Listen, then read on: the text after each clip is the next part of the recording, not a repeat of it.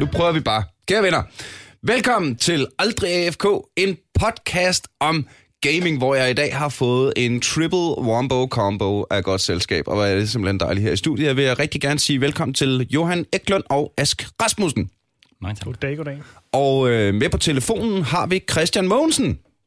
Hej, hej. Vores gamle ven. Christian Mogensen, du har jo... Øh, jeg har ikke tænkt mig at kalde dig Christian Mogensen gennem hele optagelsen, Christian Mogensen. Men øh, vi har haft dig med før, og du arbejder i Center for Digital Pædagogik, Ja, og øh, er for nylig kommet med i et stresspanel, som vi ikke skal snakke om. Don't mention the war. Åh, oh, ja, skal vi måske lige... Kan, kan I høre det? Jeg, jeg håber virkelig ja. der kan høre det, fordi øh, det er jo sådan, at... Øh, okay, vi skal snakke om, hvordan, hvad computerspil gør ved hjernen i dag, ikke? Og meget på ting, der gør noget ved hjernen, så tager jeg lige en tår den her øl. det er egentlig god podcast til det. Jamen, det er det nemlig. Fordi så ringede jeg til Johan Eklund, vores øh, dejlige, dejlige huspsykolog. Er du øh, blevet efterhånden, fordi du har været med en gang før. Ja.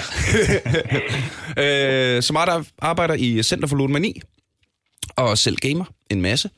Og øh, så har du valgt at tage din øh, kammerat Ask med. Ask Rasmussen, som er, arbejder i Checkpoint, som er jeres øh, private psykologpraksis, I, øh, I har haft sammen i, i mange år.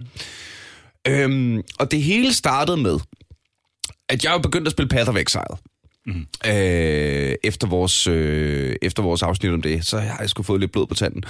Og jeg har aldrig prøvet et computerspil, hvor jeg skulle google så meget. Det er helt vanvittigt, hvordan øh, alle de der forskellige skill interactions, og det er ligesom det, der er øh, hooket ved Path of Exile, det er de, de her milliarder af skill kombinationsmuligheder. Og hvordan de så interagerer med hinanden og sådan noget, er ikke altid skide apparent. Og så fangede jeg mig selv i at sidde og google og tænke, åh, hvad man, så giver det 12% og penetrator fire resistance og bla bla bla bla. bla. Og lige pludselig går det op for mig, hvorfor synes jeg, det her er sjovt? Det er jo matematik, som jeg er notorisk dårlig til, og jeg hader at lægge budgetter, og jeg hader at, at øh, alle de der administrative ting, som, som jeg synes er røvsygt i virkeligheden. Hvorfor i alverden er det lige pludselig grineren, hvis der er nogle drager med? og så, øh, så ringer jeg jo til Johan, som øh, er blevet min go-to-psykolog, fordi det er der, jeg har. Øh, og fordi du er en flink fyr og meget, meget dygtig. Øh, ikke mindst. Og øh, så sagde Johan, ved du hvad, jeg tager skulle lige min øh, kammerat Ask med. Det ved han en masse om. Hov, han er forresten ølbrygger. er det okay at drikke øl i podcasten? Svaret er et klingende ja. er så uendelig meget okay at drikke øl i den her podcast, så det prøver vi simpelthen i dag.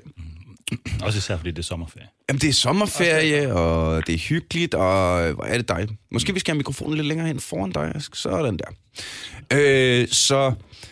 Øh, og så tænkte jeg, øh, at det kunne være sjovt at have dig, Christian, med, også fordi det har jeg en fornemmelse af, at du har noget at sige om. Øh, og så når vi alligevel er... Og når vi så alligevel er inde i hele den her, øh, hele den her med, med, med computerspil og hjernen, og hvad er det egentlig, der sker, så øh, vil jeg specifikt gerne have dig med, Christian, for i samme åndedrag at øh, knytte nogle ord til den her, øh, er, det, er det WHO, World Health Organization, der for nylig har gjort afhængighed af computerspil til en officiel, skrevet ned på papiret, sygdom. Og det ved jeg, du har en masse holdninger til. en, øh, I hvert fald en diagnose. Ja, lige præcis.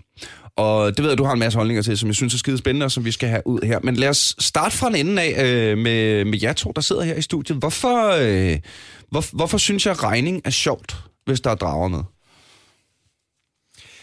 Ja, altså nu, jeg vil, kan lige starte med at sige, at jeg kender faktisk ikke Path of Exile, så det kan være, du skal sige noget mere om det. Okay, I- det, er- i, det er en øh, Diablo-klon, All right. øh, basically. Ikke? Ja. Og så øh, runner man, og så handler det om, at så skal man banke nogle monstre, og så skal man øh, øh, få større svær og nogle XP, og så stiger man nogle levels, ikke?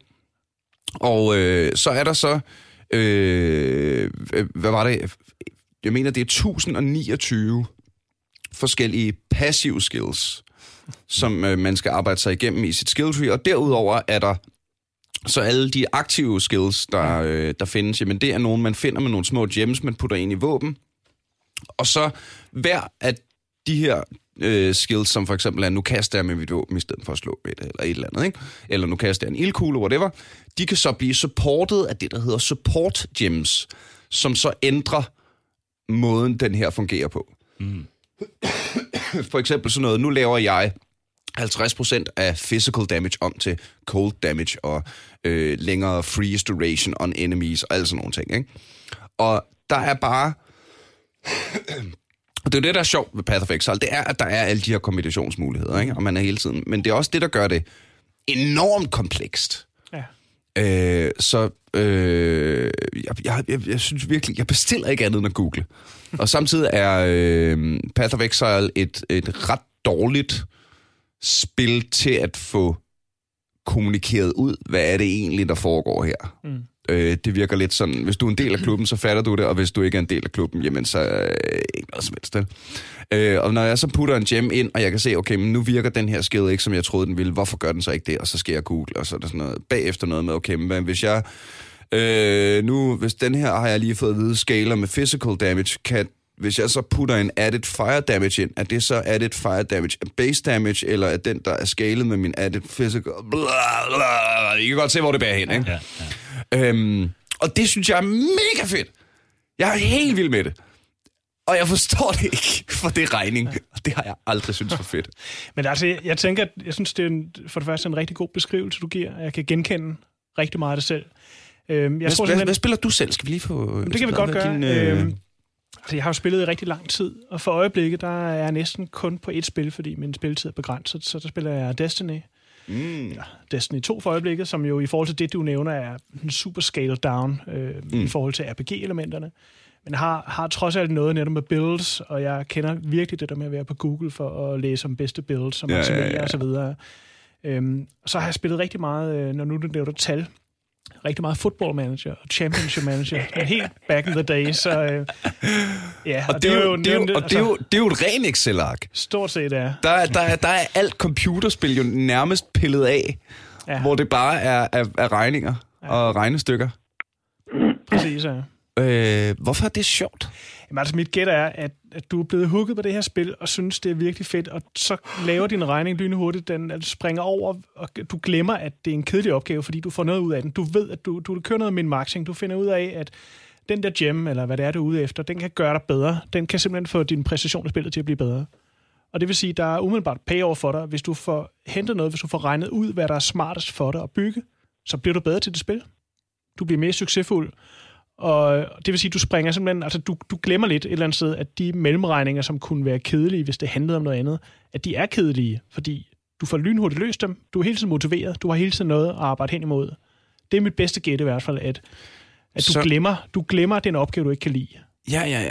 Øhm, okay, fordi det, da jeg hørte dig sige det der, så min første tanke var, jamen, hvis jeg nu lægger et privat husholdningsbudget og, og, og følger det, så kan det også føre mig frem til noget. Hvis jeg nu... Altså alle de ting, man gør ude i livet, som, som også kan jo, de kan jo også producere og, og blive til et eller andet. Ja. Men Der har jeg rigtig svært ved at motivere mig. Altså det tager mig halvanden time at tage initiativ til at skifte sengetøj når øh, det endelig er, ikke? Altså, der er alle de der... Øh, har, jeg, har jeg 0% motivation for, men det samme sekund, der er drager. Ja. Mm. Men, Men- altså, mit, mit gæt der vil nok være, at nu ved jeg ikke, hvor god du er så til at skifte sengetøj, men, men hvis Jeg er ikke det er sådan en, til hvis ikke det er sådan en opgave, der, der i sig selv er, er løsbetonet for dig, som føles virkelig fed for dig, det er mere, at du kan, du kan hakke det af bagefter og sige, nu gjorde du det, mm. men du synes ikke, det var en vildt fed opgave, så får du simpelthen ikke det samme ud af det. Din hjerne bliver ikke, besta- eller bliver ikke styrket på samme måde at finde ud af, at det her, det var mega cool, det skal du gøre igen med det samme. Mm. Det, det er mit første gæt. Og man mangler også lige den der, den der hygiejne-counter, der går lige 12 procent op. man- Jamen, det er det. En, en, en, en, øh, en progress bar på ja. Livet på en eller anden måde. Det kunne være så fedt. Præcis. Øh, er, det, er det derfor? Er det fordi... Øh, det er et kort afsnit. Men hvad hedder det? øh, Er det, er det, er det fordi, at, øh, at, at payoffen er så øh, umiddelbar og så, så genkendelig? Altså, det, det er nok en stor del af det. Øhm, altså, vi ser i hvert fald fra mange af dem, vi spiller med, eller vi, vi taler med, øh, League of Legends er jo noget af det helt store Mm. øh, for dem, vi taler med. Og det er jo et spil, som, et spil, som rigtig mange synes er voldsomt kompliceret. Og der er utrolig mange ting, ligesom du nævner, der skal holde styr på. Og når vi så samtidig møder børn og unge, som klarer sig virkelig dårligt i skolen, som måske endda decideret har skoleværing og hader alt, der har noget med skole at gøre, hvor grundlæggende så er der måske nogle af de samme regnestykker eller informationssøgning, de skulle lave der. De mangler bare fuldstændig motivationen, og jeg tror, du, ja, du har fattet noget af det rigtige, når du siger, payoff er meget tæt på. Mm. Den er fuldstændig motivationsdrevet, det er det første, virkelig, virkelig vigtige. Og så er der den der payoff, du ved, at jamen, hvis du, du gør den her lille ekstra indsats, så er der altså så er der bonus med det samme nærmest. Det tror jeg betyder rigtig meget. Jeg tror også, at øh, hvis jeg må chime ind fra, ja, ja, øh, fra distancen, øh, jeg tror også, det kan noget at gøre med, at det, som øh, du sidder og beskriver, Niels, det er, at hvis du gør det her, så får du en bonus. Mm-hmm. Hvorimod at skifte sengetøj eller lave sin matematiklektier, det er mere end, hvis du ikke gør det her, så får du tæsk af samfundet eller på karakteren eller et ah, eller andet. Og der, der er mennesker altså indrettet på en måde, øh, Johanna, jeg skal mig, hvis jeg tager fejl, øh, men det er det, jeg mindes huske fra mit tid for psykologi, at vi responderer sådan rimelig godt på premiering, mm. og ikke så godt på, du får test, hvis du ikke gør det. Altså det skal måske nok blive gjort, men i forhold til at have lyst til at gøre det, det er det altså federe at få at vide, det her du synes er sjovt i forvejen, det bliver du endnu dygtigere til, eller får endnu mere bonus i, hvis du gør det her. Ja, men, men jeg tænker er... også... Johan, vi skal lige Sorry. have mikrofonen helt op til ja. din flotte, smukke mandige læber. Mm. Men jeg tænker, at, at det er det her med, at det er gode opgaver. Altså, vi, vi snakker jo tit om det her med, jamen computerspil, det er, det er jo veldesignede øh, arbejdsopgaver. Det er ikke det her, når, når forældre spørger mig, hvor, hvorfor spiller han? Altså, de, de snakker om computerspil som sådan, de har en magisk kraft. Og jeg siger, når, når jeg egentlig, så, så giver jeg mit lille oplæg nogle gange og går igennem, jamen, hvad er det, computerspil er rigtig god til? Det er god til at forberede os, det er god til at give os en, en feedback, øhm, og, og vise, hvor langt vi, altså, i forhold til at vise, hvor langt vi, vi er kommet. Ikke? Mm. Og, det, og, det, og når man begynder at beskrive, hvad et computerspil kan, så kan de fleste øh, forældre, de kan faktisk se, jamen det er jo faktisk også det her arbejde, jeg har nu. Det er faktisk nogle af de samme ting, jeg, jeg nyder ved mit arbejde. Det er, så, det er så overskueligt, og jeg kan se, at jeg er god til det, jeg kan se, at jeg bliver bedre til det faktisk. Og jeg får en rigtig, rigtig god feedback fra dem, jeg samarbejder med, eller, eller min chef. Og, og der, oh, ja, og lige pludselig, så, så er vi inde og snakke om det som sådan, at, at de faktisk er rigtig gode til at løse arbejdsopgaver. Øhm, og der, der synes jeg, det, det snakker vi lige på vej herud om mig, Ask, at, at der kan jeg se en gruppe af de forældre, der kommer til os, som er de her meget højt fungerende og ressourcestærke forældre, som har et rigtig godt job, og når vi begynder at snakke om, jamen, at det her det er arbejdsopgaver, og spørge lidt ind til den her unge fyr, som, som spiller computerspil, hvad for nogle tanker, der styrer ham, så er det tit det her med, at jeg ved, jeg, jeg, skal lave det, jeg skal lave det ordentligt, og når jeg kan se, hvordan det skal, hvis, det, jeg, hvis jeg kan se, at det kan gøres bedre, så skal det gøres bedre. Og vi skal helst op på 100 procent, altså 95, mm. det er faktisk, der kan jeg ikke helt give mig selv uh, credit nok. Mm. Og når man begynder at, og, og, når de unge begynder at fortælle de her tanker, så kan det jo til de her, det giver jo lidt i de her forældre, der sidder der med slipset og smartphone på bordet, hvor der tigger mails ind, ikke? For de kan godt høre, de kan godt genkende, det kommer nok ikke fra fremme de her tanker, den her, de her holdninger her, de har fået indarbejdet med, at det skal være 100% før man kan give sig, give sig selv en, en, øh, en payoff. Og så begynder vi ligesom eller så kan man nogle gange, hvis man er heldig, så kan man begynde at snakke om, at måske sidder den her unge faktisk og, og, og går til verden på samme måde, som de her forældre går til verden, altså med samme arbejdsmoral eller arbejdsindsats.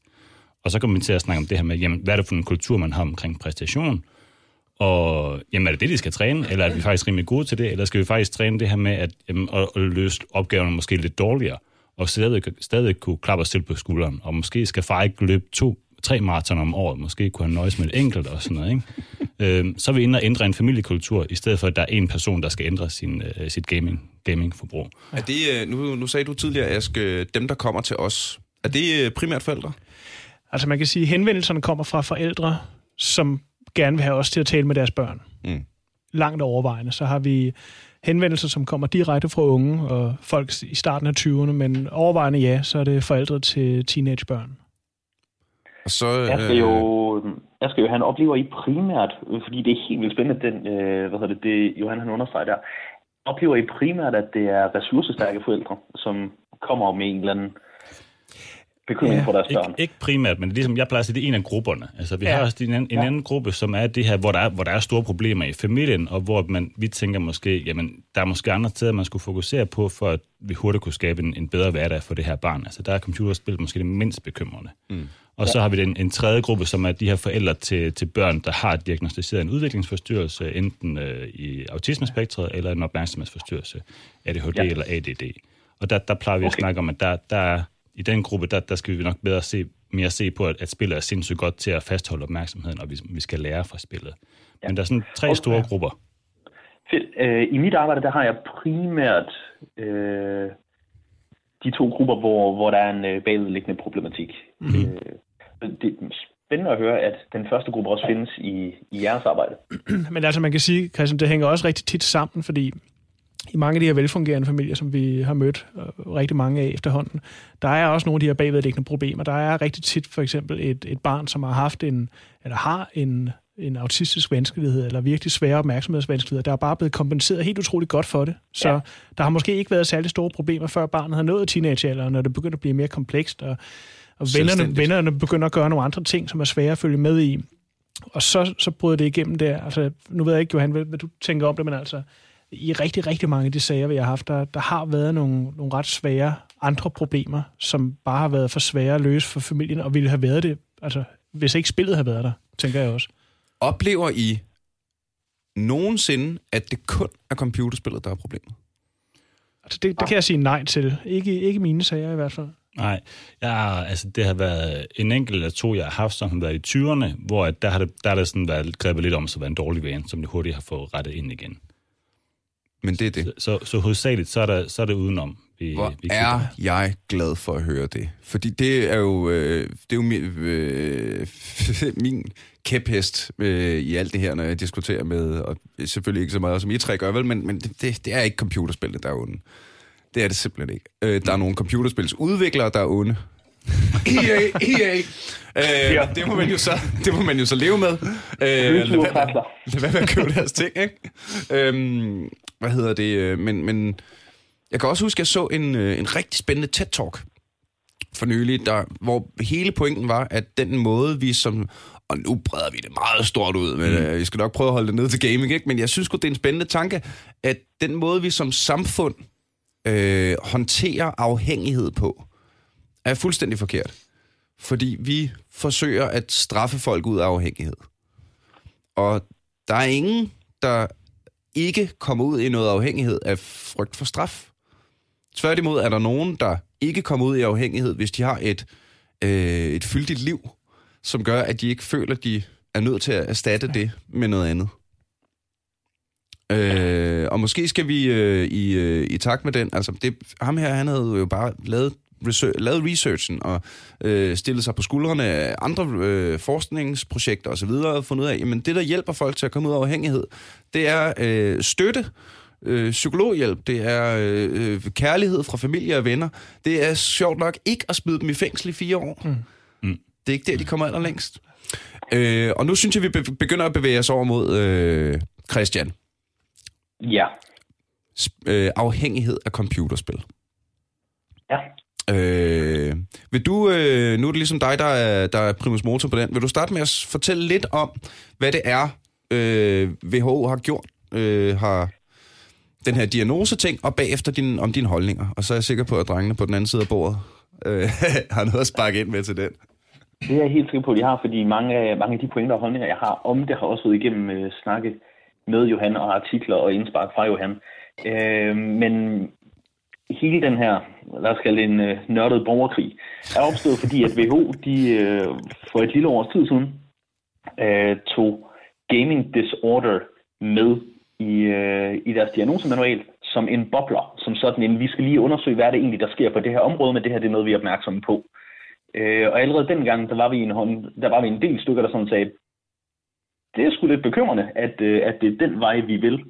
Øh, og vi var mange, og jeg, jeg bruger det her øh, lad os lade være med at kalde eksperter, vi var mange øh, folk med holdninger, som udtrykte os i rimelig krasse vendinger omkring, det, det er sgu bekymrende, hvis vi skal til at diagnostisere det her. Og fra Aarhus Universitet med andre universiteter også, var der, jeg tror, 28 forskere, øh, altså videnskabsmænd, øh, tosserne i hvide kitler, som skrev en længere artikel og sagde, at der er ikke videnskabeligt grundlag for at lave den her gaming disorder, som den sidder lige nu ved WHO.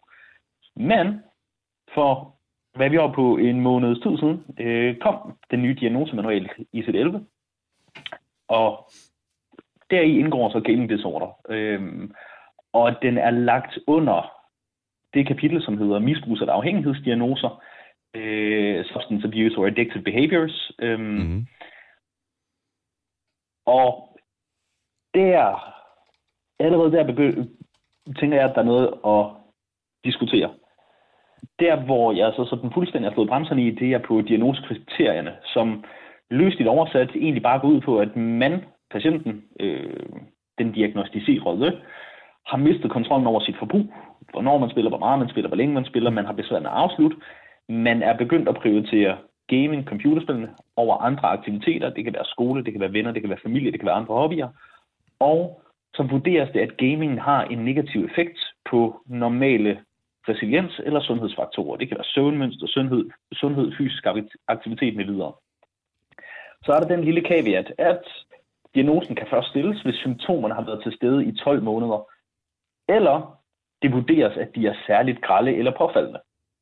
Mm, ja. Og det betyder, at man har lavet nogle diagnosekriterier, som er helt vildt vage, og som ligger op til, man har mistet kontrollen over sit forbrug. Hvem vurderer det? Man prioriterer gaming over andre aktiviteter. Ja, har du prøvet brødregning? Gaming har en negativ effekt på normale sundhedsfaktorer. Vurderet af hvem? Søvnmønster, sundhed, fysisk aktivitet.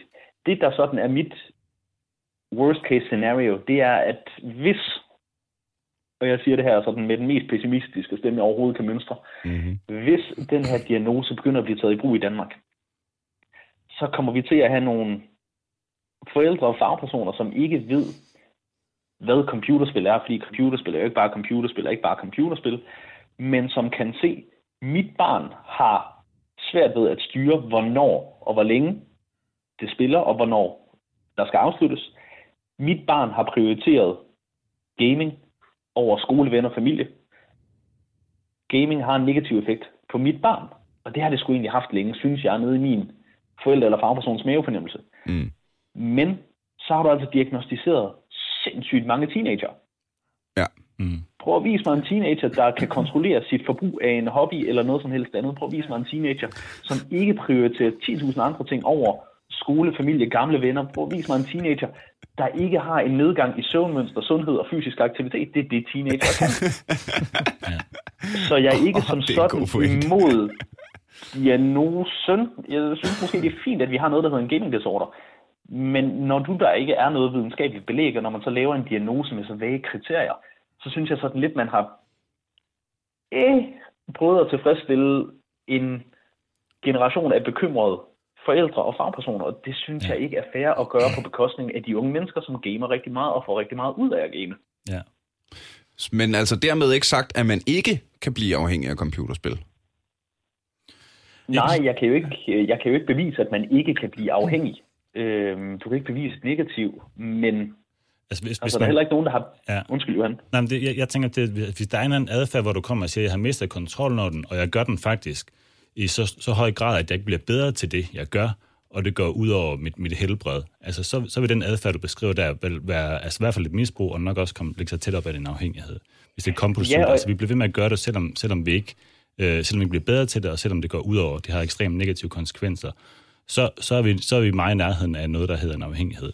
Men det gælder for alle slags adfærd, ikke bare computerspil. Jeg, jeg, det er en af mine kritikker ved det her, det er, at ja, for det første, ligesom Christian siger, under 18 år, der, der skal man holde så langt væk fra at bruge den her, synes jeg. Og når vi er over 18 år, så synes jeg, at vi så, altså, så, så kan vi bruge de samme kriterier til at snakke arbejdsafhængighed, for eksempel. Og træningsafhængighed. Og... Ja.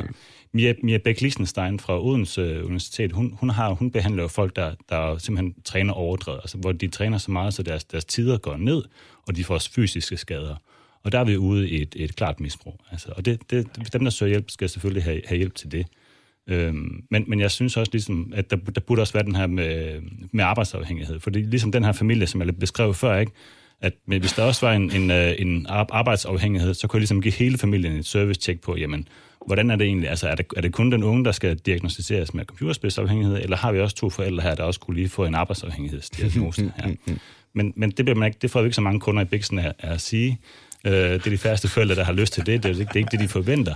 Men det er egentlig, hvis jeg skal sætte det på spidsen... Nej, du skal helst så, komme og fikse min teenager. Jeg ja, det, er perfekt. Det er kun min teenager, der... Det, det ville være rart, ikke? Øh, men men det, det, det, er den, det er den tanke, jeg stadig med i baghovedet. Øh, og det, det er også lidt, jeg prøvede at fortælle før. Jamen, vi skal prøve at grave lidt familiens kultur omkring præstation frem. Det er det ene, jeg prøver at grave frem.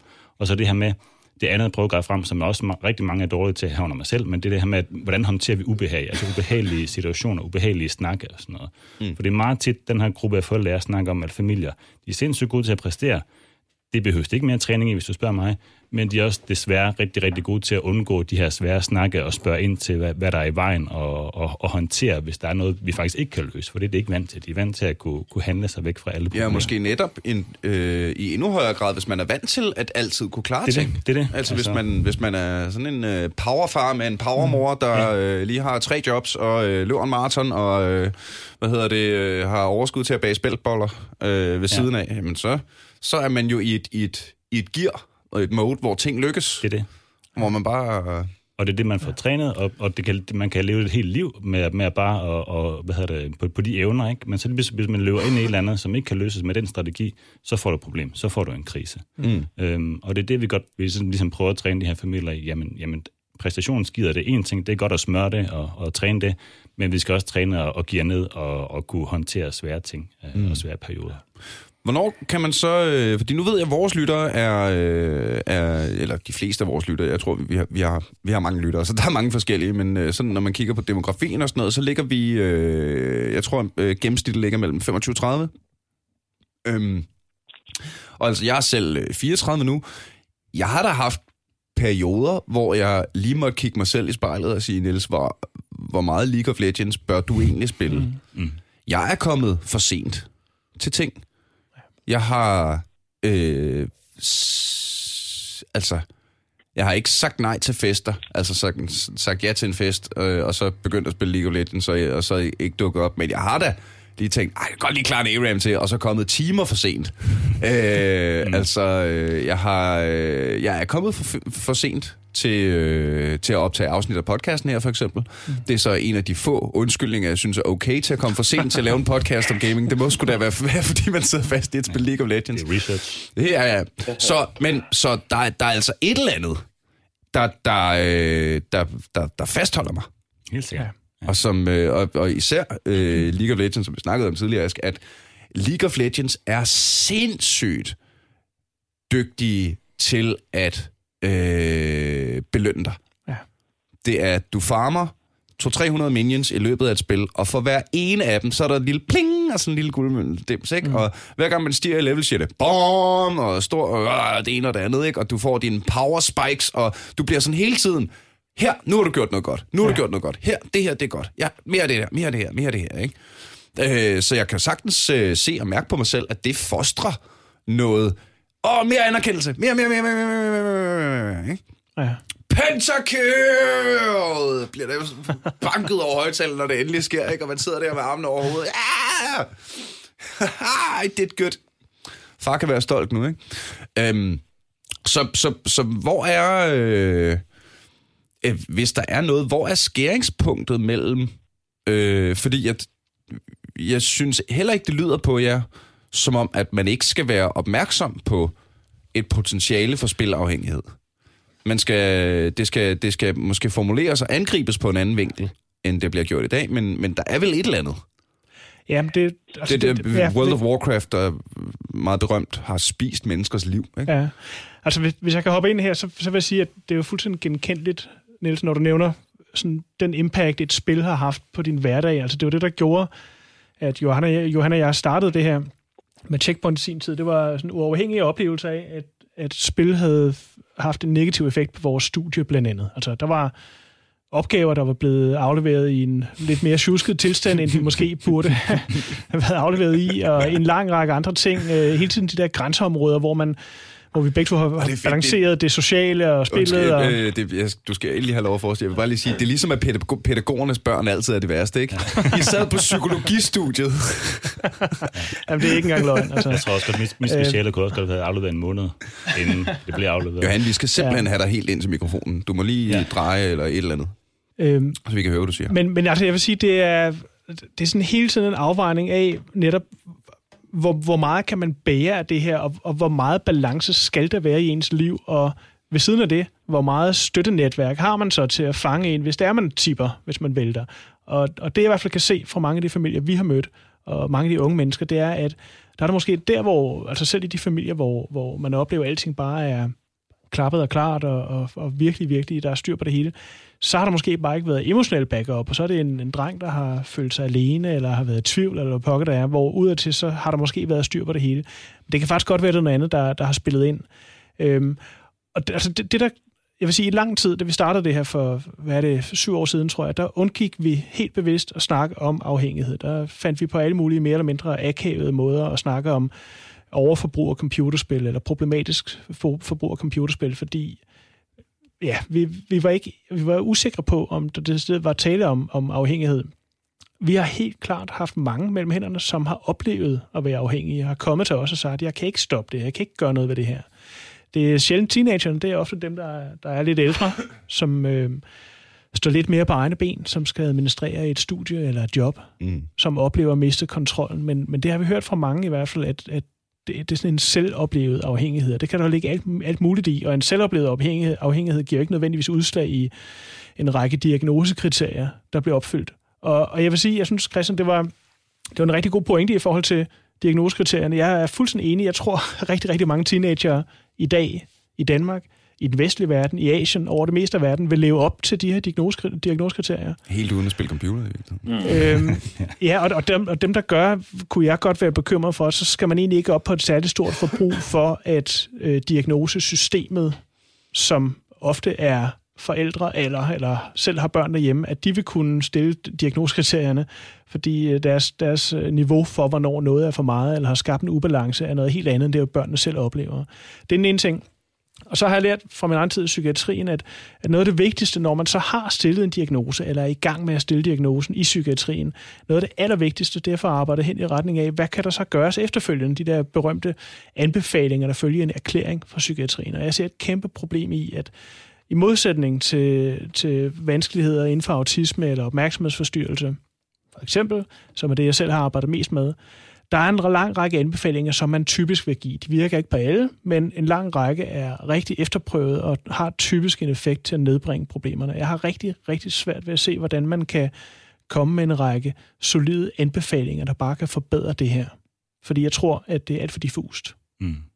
Ja. Jeg tror jo også, at øh, øh, som, som de anekdoter, vi alle sammen har, øh, både fra os selv og for folk, vi har arbejdet professionelt sammen med, der har spillet for meget, at det er ikke altid, at det er spillene, der skal behandles. Det er, jeg tror, Cardiff Universitet, der havde man, øh, da Gaming Disorder stadigvæk var en øh, boblerdiagnose, lavede man en forsøg med 2300 unge mennesker, der lå sådan inden for, hvad man regnede med, ville være de typisk diagnostiserede. Det var primært unge mænd og drenge. Og ud af de der 2300, der var der ni, der opfyldte øh, det, der dengang var ni diagnosekriterier. Og da man så screenede samme øh, gruppe et halvt år efter, der var der ikke nogen af de ni, som stadigvæk opfyldte deres diagnosekriterier. Mm. Det var altså en afhængighed, som var forsvundet. Og da man så øh, lavede kvalitativ opfølgning og spurgte øh, de tidligere diagnostiserede nu mirak- mirakuløst vist helbredte, øh, jamen hvad er der sket i dit liv, siden at din afhængighed den er forsvundet? Jamen de havde fået et arbejde igen, eller var fundet sammen med hende der kæresten, som var skrevet, eller altså deres livsvilkår havde ændret sig. Og det er, det er en af grundene til, at jeg er rigtig, rigtig bange for det her ord, afhængighed, fordi jeg ved, I bruger afhængighed enormt kvalificeret kvæg, altså jeres arbejde og kvæg, jeres erfaringer. Når vi i den, øh, tillader mig at kalde det ekstrabladets diskussion, eller Facebook-diskussionens sfære, ordet afhængighed, så er det lidt mere lemfældigt, og så er det lidt mere, du fejler et eller andet. Og det giver simpelthen ikke mening at tale om en afhængighed, som bare forsvinder inden for et halvt år. Du ser ikke, øh, hvad hedder det, stofmisbrugere eller alkoholikere, der uden intervention, uden behandling, lige pludselig bare stopper med deres øh, afhængighed. Og, så det, det ser jeg, man vel, men man ser ikke 9 ud af 9. Nej. Altså, jeg, jeg er bange for at sidestille computerspilsafhængighed med alle mulige andre, i min optik, mere alvorlige afhængigheder. Man kan sagtens have et forbrug, der nærmer sig et misbrug, som, som har en negativ impact på ens liv, men så måske i virkeligheden lave et... Øh, det, man i virkeligheden bør gøre, er måske at putte et spring ind mellem misbrug og afhængighed. Fordi jeg vil, øh, jeg vil ikke kalde mig selv afhængig af computerspil. Men jeg kan jo se, okay, jeg er kommet for sent til en aftale. Jamen, så har jeg et misbrug. Øh, men derfra og så til, sige til, at jeg vil øh, jeg vågner om natten bade i sved, hvis jeg ikke lige får mit minion fix, der synes jeg måske, der er lidt langt. Mm. Men det er også det, det der med at sætte computerspillene som den direkte årsag til, at du kom for sent til den her aftale, fordi at det, du sad og lavede, hvor du skulle være taget afsted, det var at spille League of Legends. Mm. Der kan jo også have været nogle mekanismer i gang der, hvor det er sådan lidt af, jamen okay, den der fest, man kom for sent til, for jeg gad faktisk ikke rigtig afsted, eller den der podcast. Gud, var jeg træt af arbejde, vi har mistet 500 lytter siden sidste uge, eller vi har ikke fået lige så mange, som jeg havde regnet med. Der kan være alle mulige ting, men hvor man så klistrer det på den her påfaldende handling, som computerspillen er, fordi det er en handling, som har eksisteret i 25-30 år. Ja. Da, da du nævnte det, Niels, så kom jeg også til at tænke på det her med en eller anden, dag, en eller anden dag, hvor jeg stod og skændes med min kæreste, så kommer der en, en mail ind fra en eller anden journalist på min telefon, og så får jeg jo sjovt nok rigtig, rigtig meget lyst til at svare på det her, som jeg ved rigtig, rigtig meget om til den her journalist. Lige pludselig bliver den her mail sindssygt vigtig, ikke? Fordi det, det er noget, jeg ved noget om. Der, der, der kan jeg præstere, der kan jeg handle. Jeg kan faktisk, min hjerne fortæller mig, jamen søg herhen, Johan, det her, det, det bliver rigtig optur for dig. Ja, det her, og det her besværlige noget med din kæreste her, den her diskussion, du egentlig ikke rigtig ved, at du har nok også fucket op og sådan noget, hvordan, hvordan redder du dig egentlig ud af det? Det er sikkert din skyld. Ja, det er sikkert også min skyld, og, og det, det gider jeg helst ikke konfrontere mig selv med. Der, der vælger min hjerne jo på øh, meget, øh, hvad hedder det, sød vis at beskytte mig lidt og prøve at guide mig derhen af, øh, med, med min lyst. Det er hvor, hvor du den, rart. Den, den, her, hvor jeg rart, har det rart, ikke? Og det er, hvis, hvis jeg været lidt, lidt mere trænet igennem mit liv og, og tage svære snakke og skændes lidt mere, ikke, så, så havde jeg, den mail måske ikke været så, så vigtig. Så det er helt sådan, sådan nogle eksempler, jeg prøver at give, øh, når vi snakker om og det her. Det er jo en sindssygt ja. god pointe. Mm. Og, og jeg synes, det er det, der nogle gange forsvinder i den her diskussion, det er, at menneskehjernen, psykologien, er jo designet til at prøve at være glad, prøve at være i balance. Ikke sådan hedonistisk, bare hele tiden æde junkfood eller æde psykologisk junkfood, men altså, vi vil jo gerne Maslow. Vi vil jo gerne den der behovspyramide.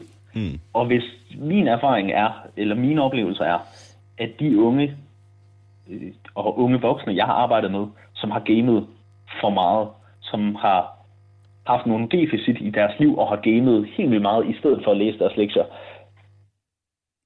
de har brugt spillene til at lappe et eller andet hul, mm. et eller andet sted ned ad den her behovspyramide. Og så synes jeg, at det er farligt at sige, jamen så er det computerspillene, der er problemet. Ja, men også bruger du computerspillene til at lappe det der problem. Ja. Du har ikke nogen venner, fordi du gamer. Nej, jeg gamer helt vildt meget, fordi jeg ikke har nogen venner. Ja. Og det var i virkeligheden det var pointen fra ham her med TED Talken, ikke? At, at, at al afhængighed eksisterer, fordi det skal lappe et hul for noget andet. Så hvis man forsøger at bekæmpe afhængigheden ved at bekæmpe afhængigheden, jamen så symptombehandler man i virkeligheden, i stedet for at gribe, øh, kigge sig selv i øjnene og gribe fat om øh, nosserne på det mm. rigtige problem. Ikke? Ja. ja. Og det er vel der. Var det, var det også der, hvor han nævnte det der eksperiment med Rat Park, der hvor de har lavet, det de tror har, jeg. de har nogle rotter. Eller, det ved jeg ikke. Om de, de har prøvet, der er så andet, ja, det, hvad du kender det, Christian? Det er, det, de, er det jo, Johan Hari? Ja, det, var det ham, der gav, ellers, gav de her... Øh, ellers er der garanteret nogle lytter, der ikke ved det. Helt ja. forfra. forfra. hvad var det? Han, han gav en masse rotter morfin i et ikke så dejligt rottebur. Eller de kunne vælge mellem vand og, og vand med morfin i. Og sjovt nok, så, så valgte de fleste af de her rotter det her vand med morfin. Så lavede han et andet bur, som var det, han kaldte Rat Park, som var der rigtig mange dejlige forlystelser og øh, de så forskellige køn, så de kunne have sex og alt muligt, og, og mad og sådan noget. Og så var det de samme flasker, en med vand og en med vand med, med, med morfin i. Øhm, og der, der, der, valgte, der valgte det sjovt nok ikke at drikke det med morfin, for der, der, der havde de det fedt, øh, de her rotter her, ikke?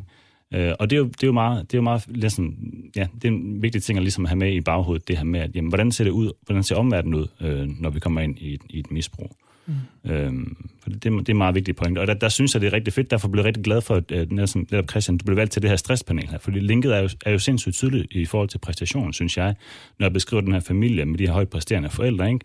Og når jeg tænker på mig selv, der, der skrev speciale, og jamen, var en af grundene til, at jeg hellere ville spille Killzone 2, var det, var det fordi, mm. jeg havde så høje forventninger til, at, til mig selv om, at jeg skulle klare det her. Jeg skulle op og have 10 eller 11 eller sådan noget. Ikke? Og, og så var det, og så var det, det var, der var sgu langt deroppe, ikke? så var det bedre lige at tage en, en co-op med, med gode ven Daniel et par ja. timer her, øh, okay. og, og spille det. Ikke? Fordi hvad nu, hvis, hvad nu hvis vi har haft nogle lidt andre forventninger, og lidt andre samfundskultur omkring, øh, omkring præstation. Der var også en, en klog person, der sagde det her med, hvor, hvorfor vi hylder ligesom øh, altså den gennemsnitlige person, eller ja, som om de var eliten. Altså det er ikke alle, der kan præstere. Det ved Asger og jeg, der har, der har testet folk kognitivt. Altså det, det er meget, meget få, få mennesker, der, der kan præstere Øh, men men vi, vi, det bliver fremstillet som om, at alle og enhver kunne, kunne præstere, kan præstere på det her niveau her. Så får vi det svært i, Hvad er det for i niveau? Øhm, Det her, det, her, det her niveau, hvor vi arbejder 47 timer om ugen, og har en familie samtidig med, og har en masse sociale venner, altså dem her, som, som bliver fremhævet i tv-serier, og, mm. og som bliver hyldet øh, rundt omkring i, i vores samfund. Altså det er altid de her mennesker, vi, vi peger ud som om, det her, det er et rigtigt, det er et rigtigt, det er et godt menneske, ikke? Så får vi indlejret et eller andet sted, jamen det er det her, jeg skal sammenligne mig selv op imod, det er der, jeg skal op, og hvis jeg ikke er derop, så er jeg jo et, et, et dårligt menneske, ikke? Så, så får jeg Ja. lyst til at søge et eller andet sted hen, hvor jeg har det rart. 100 procent, og, og hvis man sådan ud af sidebenet kan rette en samfundskritik, så er det jo ikke Ja. ja. kun, hvad hedder det, kendiseliten, der efterhånden præsterer på det her niveau. Det er jo alle mennesker. Det, det er jo, altså det er her fru Jensen, og det er en hel generation af gymnasieelever og universitetsstuderende, i hvert fald hvis vi spørger deres Instagram. Mm, Ja, jamen, det er det. ja, det, er det det. er rigtigt. øh, hvor, hvor vi alle sammen bruger den her øh, digitale flade til at overpræstere. Mm. Øhm, og det er ikke Instagrams skyld. Øh, det, det her det har ikke noget med individet eller mediet at gøre. Men igen, det er altså symptom på, at vi alle sammen gerne vil være rimelig dygtige. Mm. Ja, og Og- det, det er et sted, hvor vi øver igen at vise vores, vores præstationer og vise, og, og lure mig om alle de her, der bliver hyldet, ikke også om de ikke har, har noget misbrug, altså direkte, og har det sindssygt dårlige perioder, men det er ikke sådan, vi har lært at fremstille os selv, altså. Og, og igen på sociale medier, der bliver for tit indrettet det samme, eller trænet det samme med at vise det rigtig, rigtig godt. En af, min, en af mine yndlingssteder på nettet, det er, den- det er den side, der hedder postsecret, postsecret.com, hvor ja. Man hver, hver søndag bliver opdateret med de her folk, der, der analogt øh, poster et brev ind med en hemmelighed, som er de sjoveste ting, og også de mest forfærdelige ting, man kan læse der, men altså, hvor, sådan, hvor man nogle gange kan opdage, wow, der er sgu en, der har tænkt ligesom mig, eller der har nogle andre, der har lavet nogle lige så fucked up ting. Postsecret.com. Ja, Åh, oh, den skal jeg lige tjekke ud. den, øh, det, er det, det lækkert. eneste steder, hvor man, hvor man lidt får trænet og vise sin sårbare side. Men det er også fuldt anonymt, øh, og, og derfor man kan gøre det. Men, men det kunne jeg godt ønske mig, at der, der blev hyldet lidt mere, når folk, når folk tør lægge et eller andet frem, som der virkelig er, er kikset for dem, eller noget, de har haft svært ved. Men der, der, der er vores tendens til, lige, Åh, det var ikke så godt at lige vende blikket den anden vej og kigge på nogle kaniner og nogle... Det synes jeg er mega spændende at høre som komiker. Mm-hmm. Fordi det er jo, jeg arbejder jo omvendt. At, at jo mere jeg kan være sårbar, og jo mere jeg kan være uperfekt, jo Ja. flere jokes har jeg. Ja. Ikke? Jeg har, jeg har øh, min øh, skidedygtige øh, kollega Mads Holm har lige øh, lavet et helt show om depression, hvor han har haft Ja. det, øh, og det ligger på YouTube, det hedder Jagten på Lykken, Lykken med Ø. Øh, mm. Og øh, det skal man simpelthen se. Øh, det er et skidegodt show, men også øh, et, altså, det er et sjovt show, han er en dygtig komiker, men det er også det, øh, det der med, at når, når jeg ser ned over min Facebook-væg, mm. så er jeg jo sjovt nok venner med alle de andre komikere, og det er folk, der, der, altså, der går stik imod øh, alt det der med, at man skal udstille sig selv så perfekt, ikke? Ja. Det er at, at udstille sine uperfektheder så meget som muligt, og det sjove er, at det reagerer folk jo enormt positivt på. Mm. Ja. At, at, øh, at der er endda en, en, en offentlig person, en øh, kendis, hvad det nu er, der, der, der går helt kontra på den der, se hvor fedt jeg har det. Mm. Men, men det, jeg, jeg tænker, altså det giver jo også rigtig, rigtig god mening, hvis vi vender tilbage til snakken om, om payoff. Et eller andet sted, hvis, hvis du eller en anden komiker, som gør det her, tænker, at der er sgu en sikker platform, du har, du har taget det bevidste valg at udlevere dig på den her måde. Mhm. På en måde, hvor du et eller andet sted også godt ved, jamen det, det deler du sgu nok med de fleste, fordi det har en anden sådan helt almindelig menneskelig resonans. Vi kan godt lide at se andres svaghed, fordi altså, vi, den resonerer i os selv. Mm. Vi kan genkende os selv. Men jeg tænker, at altså, det er noget, du vælger meget bevidst, det her. Og, og jeg tænker, at jeg ved ikke, om det er erfaringsmæssigt baseret for dig, eller hvad det er, men du får noget payoff for det, fordi der kommer en reaktion. Og jeg tænker, at den, fordi hvis vi skal sammenligne nogle, nogle af de mennesker, jeg har arbejdet med, som har været mest presset, og i de hårdeste situationer har været skoleelever. Mm. Elever i dag i folkeskolen, i gymnasiet, har det så meget hårdere, end dengang jeg selv var igennem uddannelsessystemet. Og det tænker jeg også er en kæmpe stor del af forklaringen på, at rigtig mange børn i dag vil leve op til de her diagno- diagnosekriterier, fordi de bliver oplevet som mere stressede, som hårdere belastet end tidligere. Det er i hvert fald det, det er jeg fuldstændig sikker på. Og jeg tænker, at i forhold til dem, så er du et voksen menneske, som, som tager en beslutning om, at du vil gerne dele det her, fordi du tænker, at det fører noget med sig. Når vi sidder med de her unge mennesker, som er rigtig skrøbelige, så har de ikke så er det ikke det, de har lyst til at gøre. Mm. De er i en usikker position, hvor det er vanvittigt farligt for dem, tænker de, at dele det her. Og så bliver det problematisk. Mm. Så skal det lukkes ind, så skal det gerne skjules, og så søger man de steder hen, hvor man er mere tryg. Det kræver netop nogle af de der nosser, du snakker om, eller altså noget mod i hvert fald at, at fordele øh, det her. Ja, men der er jo også, øh, gik det lige op for mig, mens jeg sad og kom med hele den tirade der, at samtidig så har jeg jo også noget øh, ekspertise i joke writing, Ja. som gør, at når jeg deler noget negativt om mig selv, jamen så får jeg en positiv payoff, fordi jeg konstruerer sætningen, så den er i gåsøjne sjov, ikke? Og så ja. får jeg alle de der likes og alle de der øh, ha, ha, ha, alle de der shares og kommentarer og hjerter og alle de der ting, som man jo gerne vil have, ikke? Mm. Øh, så, så, så jeg bruger måske i virkeligheden Jamen, jeg... Åh, åh, det bliver også en langhåret debat, men det gør ikke noget. Vi har også drukket nogle øl.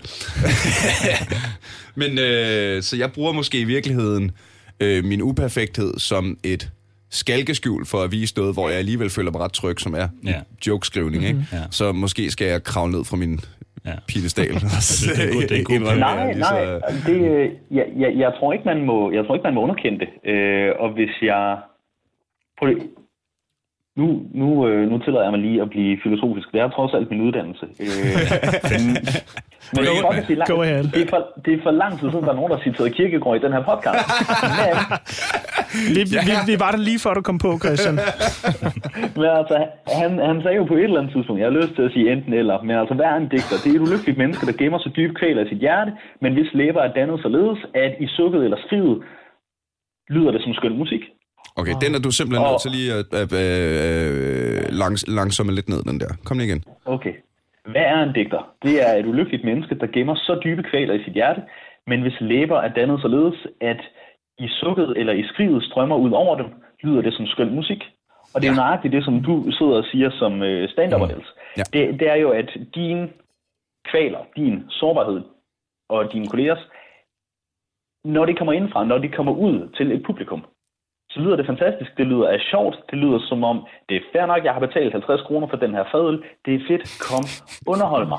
Men det tror jeg aldrig nogensinde, man må underkende. Øh, ikke nødvendigvis som øh, terapiform for stand-upperen.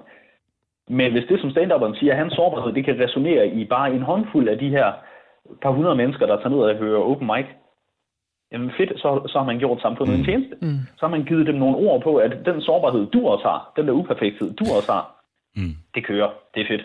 Det tror jeg for det første, du har ret i. Øh, men nu er det her også en podcast om gaming. Kan vi tage den pointe og overføre til gaming på en eller anden måde? Det tror jeg godt, man kan. Øh, jeg tror, noget af det vigtigste at hive ud derfra, det vil være, at gaming er jo ikke bare gaming. Gaming er ikke noget, der foregår mellem dig og et videospil. Gaming er noget, der foregår mellem dig og medspillerne. Mm. Og man ligger jo også noget af sig selv i, i multiplayer-spillet.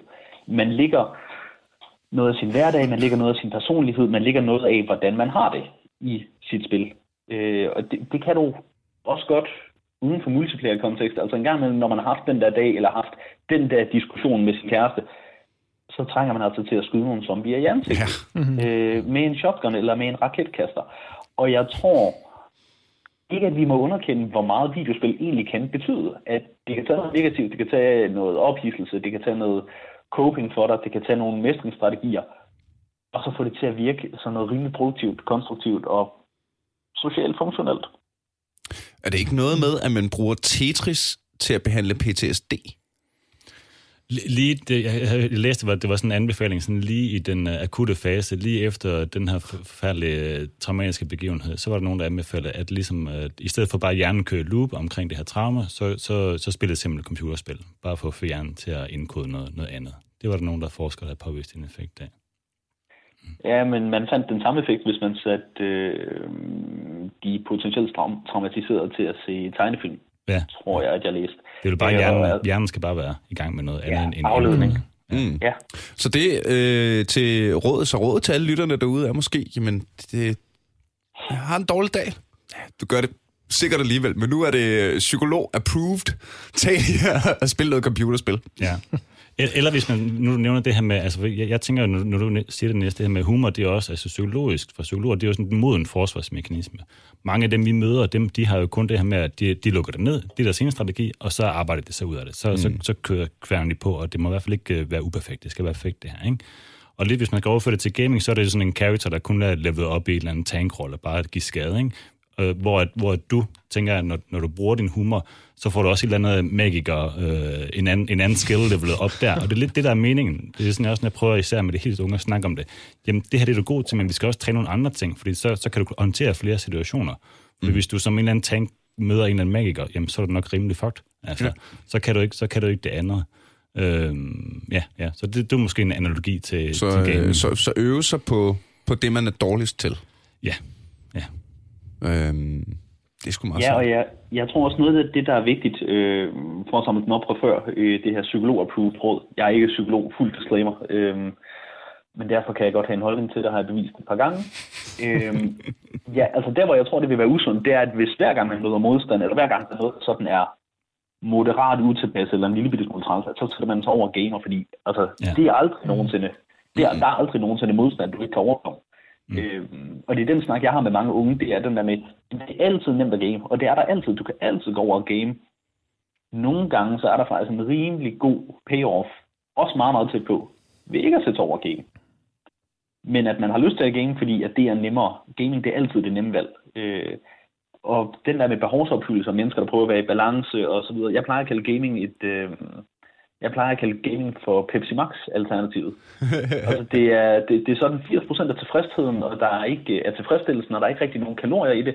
Men altså, det er sgu ikke rigtig den rigtige vare. Men derfor kan vi godt have lyst til det. Mm. Bliver det ikke en øh, rigtig vare, så, så snart det bliver multiplayer? Altså snart det bliver interaktion, og så snart det bliver mellemmenneskelig interaktion? Altså, nu ved jeg ikke, altså den rigtige vare eller, eller ej, fordi jeg tænker, at altså, jeg er i hvert fald rigtig mange gange blevet bestyrket i, at det her, altså vi, jeg vil sige, Johan og jeg, vi har jo mødt unge mennesker, som har spillet for meget, det har der ikke været nogen tvivl om. De, der er en eller anden form for balance i deres liv, der er gået. Men jeg er heller ikke i tvivl om, de har fået noget virkelig brugbart ud af deres, af deres spil, som så bare har taget overhånd. Og det gælder faktisk også dem, der har spillet singleplayer-spil. øhm, og når vi sidder og snakker om det her, med, med spil som, øh, som noget light, eller det, der, det, det lette valg, så har jeg siddet over for mange, som enten A har spillet noget super komplekst, som League of Legends, øh, multiplayer, men som måske også har spillet singleplayer-spil i stil med Dark Souls, øh, har valgt det mest udfordrende, det mest svære, man overhovedet kan komme i nærheden af, og har stillet sig selv massive udfordringer. Har siddet ned, har ikke interageret med andre, har vi løse de her vanskeligheder og har fået et massivt kick ud af at overkomme de her voldsomme, voldsomme udfordringer. Hvis I får lyst til det på et tidspunkt, så tag at tjekke sådan playthroughs af Dark Souls med folk, der spiller sådan en helt unlevel character uden rustning, hele vejen igennem spillet for eksempel. Eller spiller det på en Guitar Hero controller, eller altså nogle fuldstændig åndssvage ting. Hvor jeg tænker, at, at der faktisk ligger noget meget reelt og noget meget sandt præstationsmæssigt i at mestre og det, det tænker jeg faktisk er et element i en del af de her spil, som man godt kan glemme. At der kan ligge, ja. en, øh, der kan ligge en, en peak. Man kan faktisk godt nå noget selv, helt uden interaktion med andre. Øh, ligesom i en eller anden hobby. Og så er vi over tilbage til det med, med træning og eventuelt overtræning. Men at der ligger noget, synes jeg i hvert fald rigtig sandt, som man kan genkende fra de spil, jeg har spillet mest og har været gladest for, at der har, der har faktisk været noget, jeg har kunnet tage ud og sige, det her, det blev jeg fandme god til. Og, altså uanset om det er noget, jeg delte med andre. Og det, det tænker jeg faktisk er, er noget, jeg godt kan være sådan stolt af nogle gange. Big time. Der, der hvor jeg tror, det kan være en beat, øh, det er, at det er, man præsterer i en arena, man selv vælger, eller i en arena, man selv sætter. Ja. Og det er ikke altid, at den forudsætning, den også er der i virkeligheden. Men jeg er helt klart, der er masser af gode ting også at hente fra singleplayer. Det jeg nogle gange savner i den her debat om, hvad er det computerspil giver dem, der spiller, både psykologisk og socialt og kompetencemæssigt, det er, at man kalder computerspil for computerspil. Fordi selv hvis vi tager alle de der andre mennesker og det sociale væk og kun kigger på singleplayer-spil, så er der æderbank med forskel på, om du har siddet og prøvet at blive bedre i 10 timer til Dark Souls, som i min optik er det bedste computerspil nogensinde lavet, mm.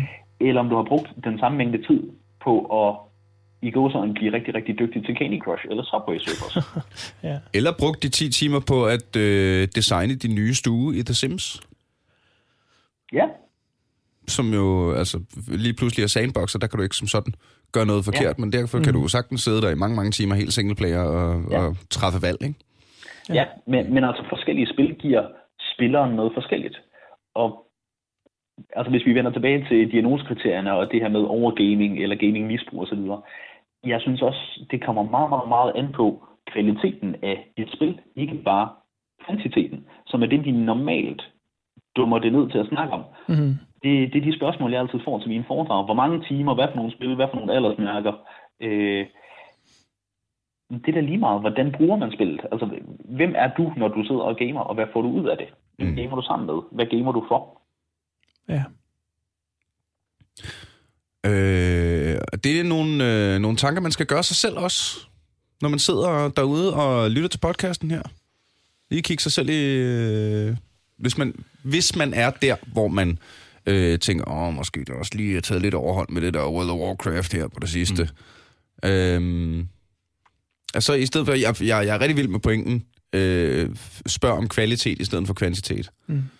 Fordi der er altså, så er der også mennesker, der... Min øh, kære roommate øh, Morten kan jo bruge øh, 8 timer om dagen på at stå på min altan mm-hmm. og høre Eurodance øh, det, hvis jeg havde været hans forældre, havde skal du ikke lave et eller andet? Nej, nej, nej, jeg skal stå her og høre Eurodance. Jamen altså, hvis, hvis det er det, der gør det for dig, altså.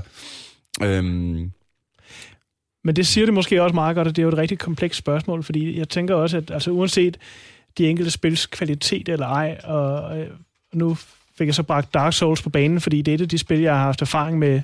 Når folk kommer til mig og siger, at de er rigtig gode til det her, så er det typisk et spil, som virkelig har betydet noget for dem, og hele serien typisk. Øhm, men, men jeg tænker også, at det er meget reelt med mange af de unge, jeg har snakket med. Altså alle spiller jo øh, Fortnite for øjeblikket, men altså den type spil, som måske er mere uforpligtende, hvor jo, det kan man også blive hammerende god til, men, men den der individuelle mestring er måske ikke lige så afgørende, fordi man tit spiller sammen med andre. Det er også fuldstændig reelt, tænker jeg, hvis man sidder derhjemme, lytter til det her, gør op med sig selv, jamen jeg spiller mest socialt. Jeg spiller de spil, mine venner spiller. Jeg sapper rundt mellem spil, fordi det er det, vi gør i min gruppe, eller klan, eller hvad pokker det er. Mm. Det tænker jeg også er fuldstændig reelt. Øhm, men jeg tænker aldrig nogensinde, at det vil skade noget, netop have gjort sig tanker om det. Altså, kan vide, om ikke man måske endda kunne kvalificere sin tid det bedre, hvis man faktisk valgte nogle ting fra, som måske egentlig ikke rigtig gav en det hele store. Mm. Øhm, så ja. ja, det kan vi da klart anbefale, at man gør. Tænker over, hvad man bruger sin tid på. Mm. Og, hvis jeg skulle komme med et råd, så igen, fordi mange af dem, jeg møder, det er både dem, der spiller pengespil, altså ludomaner, og også dem, der spiller meget computerspil, de har den her holdning til, øh, til ja, præstation og perfekthed, og ting skal gøres ordentligt. Hvis jeg skulle give et råd, så det her med, jamen, men prøv lidt, lidt at træne noget, som at, at, at lave ting mellem, altså lave en middelmålig opgave. Det er selv noget, jeg har selv utroligt rigtig, rigtig svært ved, men, men, men det har man brug for nogle gange. Man kan ikke køre i 100% hele tiden. Øh, for hvis vi gør det, hvis vi krav, krav til os selv 100%, så bliver det rigtig lækkert lige at gå hen og spille Dark Souls på mm. en Guitar Hero controller. øh. Øh, det lyder i mine øjne som om, at man i virkeligheden skal øve sig på at blive procesorienteret i stedet for resultatorienteret. Ja, ja. Altså at, at nyde rejsen, i stedet for kun at tænke på destinationen hele tiden. Det er forresten også et fantastisk råd, hvis nogen er dårlige til at bolle derude. øhm, men men det, det er en helt generel ting, hvis man snakker, når man snakker flow, og når man snakker mm. øh, mindfulness, der er sådan en kæmpe stor buzzword, ikke? Altså, ja. det, alt det der kan i virkeligheden koges ned til, er du der, hvor du er lige nu, fordi du hygger dig der, eller fordi du arbejder frem mod noget andet? Ja. ja. Ja. Men, men der, der kan processen også blive lidt forfængende. Altså hvis man bare vil processe sig væk. Altså mindfulness, det er jo meget om det her med, at man går, faktisk går tæt på det ubehagelige. Altså hvad, i min, mit, øh, mit eksempel det her, jamen hvorfor er det? Hvad er det, hvad er det min kæreste, på, peger, øh, kæreste peger på i det her skænderi, som er rigtig, rigtig ubehageligt for mig? Og gå lidt tættere på det, mm. og måske begynde at dele det. Det er, det er jo den tanke, der ligger længst øh, væk fra mig i det her det, det, det eksempel, jeg kom med. Der, det jeg vil, det er jo, jeg vil besvare de her ekspertspørgsmål her fra den her journalist. Det er pissegod til, ikke? Mm. Så hele tiden være, være opmærksom på, hvad er, det, hvad er det, man vil væk fra? Hvad er det, man er, man er dårlig til netop at, at træne det? Og så få det nuanceret. Det er i virkeligheden, øh, hvis vi skal... Vi har snakket sammen i en times tid, og det har været sindssygt spændende øh, at drikke øl imens. det skal vi simpelthen gøre noget mere. Og god snak også. Øh, men hvis vi skal prøve at binde sløjfe her til sidst, ikke? vi prøver at finde på et eller andet, okay, men hvad er det så, lytteren, der sidder derude, kan bruge det her til? Så er det vel øh, for det første, at i forhold til øh, i forhold til diagnosen og WHO og alle de her ting, så er det simpelthen ikke nuanceret nok at sige computerspil. Fordi der er så mange forskellige computerspil, ja. og der er så mange forskellige måder at gå til de forskellige computerspil på, og de kan gøre så mange forskellige ting for så mange forskellige mennesker. Øhm. Ja, byde ind, hvad, hvis vi skal prøve at, Hvis man sidder derude, hvad kan man få ud af det her? Jamen, at netop det, du, det, du starter med at spørge mig om, det her med, hvorfor, det, hvorfor er Excel-arket fedt med, med drager, ikke? Altså, det er det her med, jamen, det, det er jo præstation. Det er jo sindssygt svære opgaver, øh, og det, det reagerer vi mennesker rigtig godt på, at se, at vi, vi løser svære opgaver, ikke? Øh, men det er, også, det er også det, der kan få os ud i et misbrug. Altså. Det er også det, der kan få os til at game for meget. Øh, så igen, det her med, lave, lave, begynder igen, altså hvad, hvad er det paradoxale råd, det er at træne, træne lave dårlige opgaver. Altså, ja, træne ja, ja. Og, og fejle. Uh, det er det. Oh, også nu, jeg selv stiller jeg lige et rigtig irriterende spørgsmål, kun for at være djævelens advokat. Hvornår spiller man for meget computerspil? Um, ja, det, det har vi jo fået et par gange, ja. det spørgsmål. Øhm, og så svarer vi altid med det kedelige psykologsvar, at det afhænger rigtig meget af den enkelte situation. Mm. Og det spilforbrug, som kan skabe fuldkommen ubalance for en ung, kan være fuldstændig perfekt for en anden. Men, øh, men altså, vi, når vi skal give et råd, så siger vi tit, at, at øh, der er i hvert fald forskning, som peger på, at overskrider man 21 timers ugen i spil, så begynder de positive effekter, som kan findes i forhold til stressreduktion og, sådan, øh, og det er sådan generelt psykisk at få det bedre, de begynder at aftage. Så hvis vi snakker om at bruge spil som øh, noget til at lige tage toppen af stress eller belastning i hverdagen, som vi i hvert fald set rigtig, rigtig mange skoleelever og unge mennesker gøre, overskrider man det, så, så kan man begynde at diskutere, om det så bliver sådan en, øh, om vi snakker om ja, diminishing returns, ikke? Mm. Øhm, men, men altså, jeg har da helt klart også siddet med familier, hvor, hvor et barn har været så hårdt spændt for, så selv et minimalt spilforbrug måske lige præcis har været det, der har fået det hele til at tippe fordi livet i forvejen var rigtig, rigtig svært, og der var, det kørte skide dårligt socialt, og de snakkede ikke særlig godt derhjemme. Og så var der ikke plads til at spille særlig meget. Og i andre familier, hvor lektierne blev lavet, og knækken stadig gik til fodbold og havde gode venner, så kunne der stort set spille så meget, der overhovedet skulle være i, i weekenderne. Og så var det bare et eller andet helt specifikt, der havde gjort, at forældrene havde fået opmærksomhed på, at nu, nu synes de, det var taget overhånd i en bestemt ferie, eller hvornår pokker det nu måtte have mm. været. Ikke? Så det er, det er jo helt utroligt svært at sætte et timetal på at sige, at det her det er simpelthen for meget, fordi det kan afhænger vi, øh, af stabilitet. Kan vi sige noget ud til forældrene, der lytter med, eller øh, lytterne, der lytter med, som på et eller andet tidspunkt skal have den her snak med en mm. forældre? Ja, men så vil jeg sige, det allerførste råd, jeg vil give til forældre, og har gjort mange gange, det er, at I skal interessere jer for jeres børns spil. I skal finde ud af, hvad de spiller, hvorfor de spiller det, og hvad de får ud af det. Åh, oh, det er den svære, ikke? Mm. Hvorfor er der ikke... Og der, der er garanteret mange forældre, der kommer til jer med, Nå, men nu får jeg lige en psykolog til at give mig ret i, at han spiller for meget computerspil, og så kan jeg løfte pegefingeren og trække, øh, og trække stikket på Playstation, ikke? Ja, så skal det nok bare gå til os. og det, det finder man kun ud af, hvordan, ved at spørge ind til, hvordan de spiller Minecraft. Hvis de, hvis de stabler klodser oven på hinanden i 10 timer, så bliver jeg måske lidt mere bekymret, end hvis de har bygget, bygget en eller anden katedral. Altså, ja, ja, ja. Jeg bliver nødt til at finde ud af, hvordan, hvordan de, de bruger det. Ja, ja, ja. Men, men når det er forældrene, så plejer jeg at sige det her med, jamen, hvordan, hvordan, igen, for at vende tilbage til det her, hvordan tager I ubehagelige snakke? Hvordan er kulturen omkring at, at begå fejl og, og bede om hjælp i, øh, hjemme hos jer? Øh, jamen, er, er, det noget, er det noget, I gør? Kommer I og beder hinanden om hjælp? Ser de her børn, at, at det er okay, at far og mor også nogle gange er uenige, og at de har en dårlig dag, og hvordan håndterer de det? Eller bliver der lagt meget op til det her med, at jamen, nej, det skal bare, det, skal vi, det arbejder vi væk, eller det, nu køber vi noget, eller sådan noget viser man, får man et eller andet indirekte øh, vise sit, sit barn, at, at ubehag, at det, det er noget, vi skal komme væk fra hurtigst mm. muligt. For det er i hvert fald noget, jeg kan genkende i mange af de her familier. Det er, det er det ikke. De er gode til at præstere, og det er gode, men det ubehagelige, det har ikke, øh, den skill har ikke fået så meget træning. Mm. Christian, har du noget, du vil øh, lige kaste ind, i, øh, ind på båndet her til sidst? Mm, i den jeg, forbindelse? synes, jeg, øh, jeg, jeg synes, at Team Checkpoint kommer rigtig, rigtig godt omkring øh, snakken i, øh, i hjemmet ved, med forældre og børn eller forældre og unge. Øhm, hvis jeg så må tage den lidt ældre aldersgruppe, med noget af det, der har virket bedst for mig, og nogle af dem, jeg har arbejdet sammen med, det er at spørge, har jeg lyst til at game lige nu? Mm. Altså, har jeg lyst til at game, eller går jeg bare over og tænder computeren, fordi men, det plejer jeg at gøre? Har jeg lyst til at game? Og alt efter man svarer ja eller nej, så spørger jeg, hvorfor har jeg lyst til at game? Har jeg lyst til at game, fordi jeg vil gerne se, hvad der er på den anden side af den her boss fight? Har jeg lyst til at game, fordi der er andre mennesker, og folk, hvor jeg trænger til at snakke med nogen, nu har jeg været alene i fire dage, har jeg lyst til at game, fordi, hey, der er fede farver, når jeg spiller Fortnite. Lige så snart man kan svare på de her spørgsmål, så er man ret langt i selvrensagelsesprocessen om at finde ud af, spiller jeg for meget, eller spiller jeg på en dårlig måde, spiller jeg øh, og sætter streg under nogle negative mønstre i mit liv. Men bare spørge, har jeg lyst til at game? Hvorfor har jeg lyst til at game? Fedt. Det er med med et godt råd, som jeg vil øh, tage med mig. Svaret er, fordi jeg skal lige se, om det her build virker. Hvis jeg nu bruger Herald of Ash med Cyclone med added fire damage, hvis jeg, fordi så har jeg den der, den der våben, som jeg ved, at den, øh, de skill gems, man putter ind i den, er supportet af en level 20 area of effect, og så kan man... Ja. Det er derfor. Det er virkelig meget derfor. Kære venner, det har som sædvanligt været en stor, stor, stor, stor, stor fornøjelse at have med alle sammen. Øh, velkommen til Ask for, for første gang. Jeg håber ikke, det bliver sidste gang. Johan Eklund, tusind, tusind tak, fordi øh, I to for det første kiggede forbi.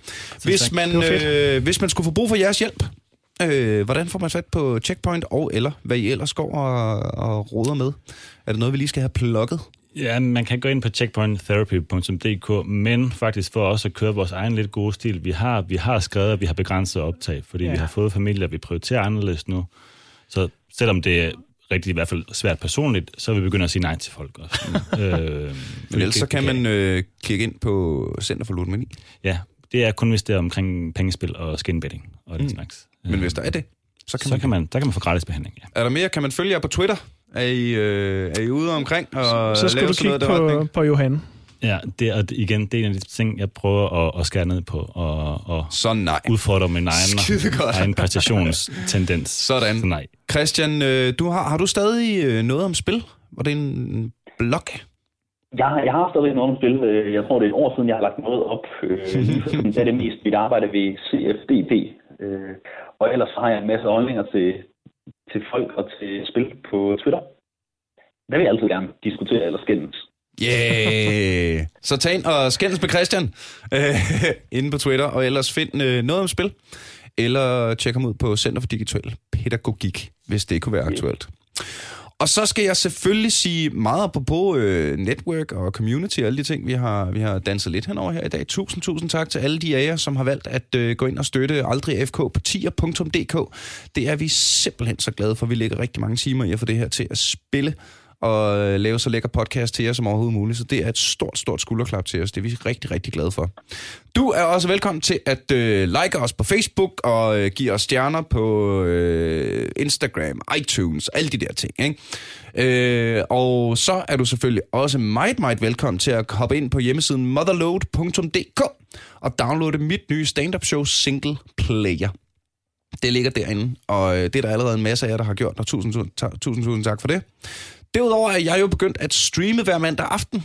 Øh, så hvis du har lyst til at komme og hænge ud i chatten, så kan du finde mig på twitch.tv-komikere med computer. Åh, det er en lang smøre, vi skal igennem efter. Der er også et nyt nørdeshow på vej. Find mig på Facebook. det kommer til Zulu Comedy Festival. Åh, det er en lang smøre, vi har her efter sådan. Men trods alt, øh, så er det vigtigste jo, at du øh, lytter med igen i næste uge når vi en gang til er herre meget aldrig AFK.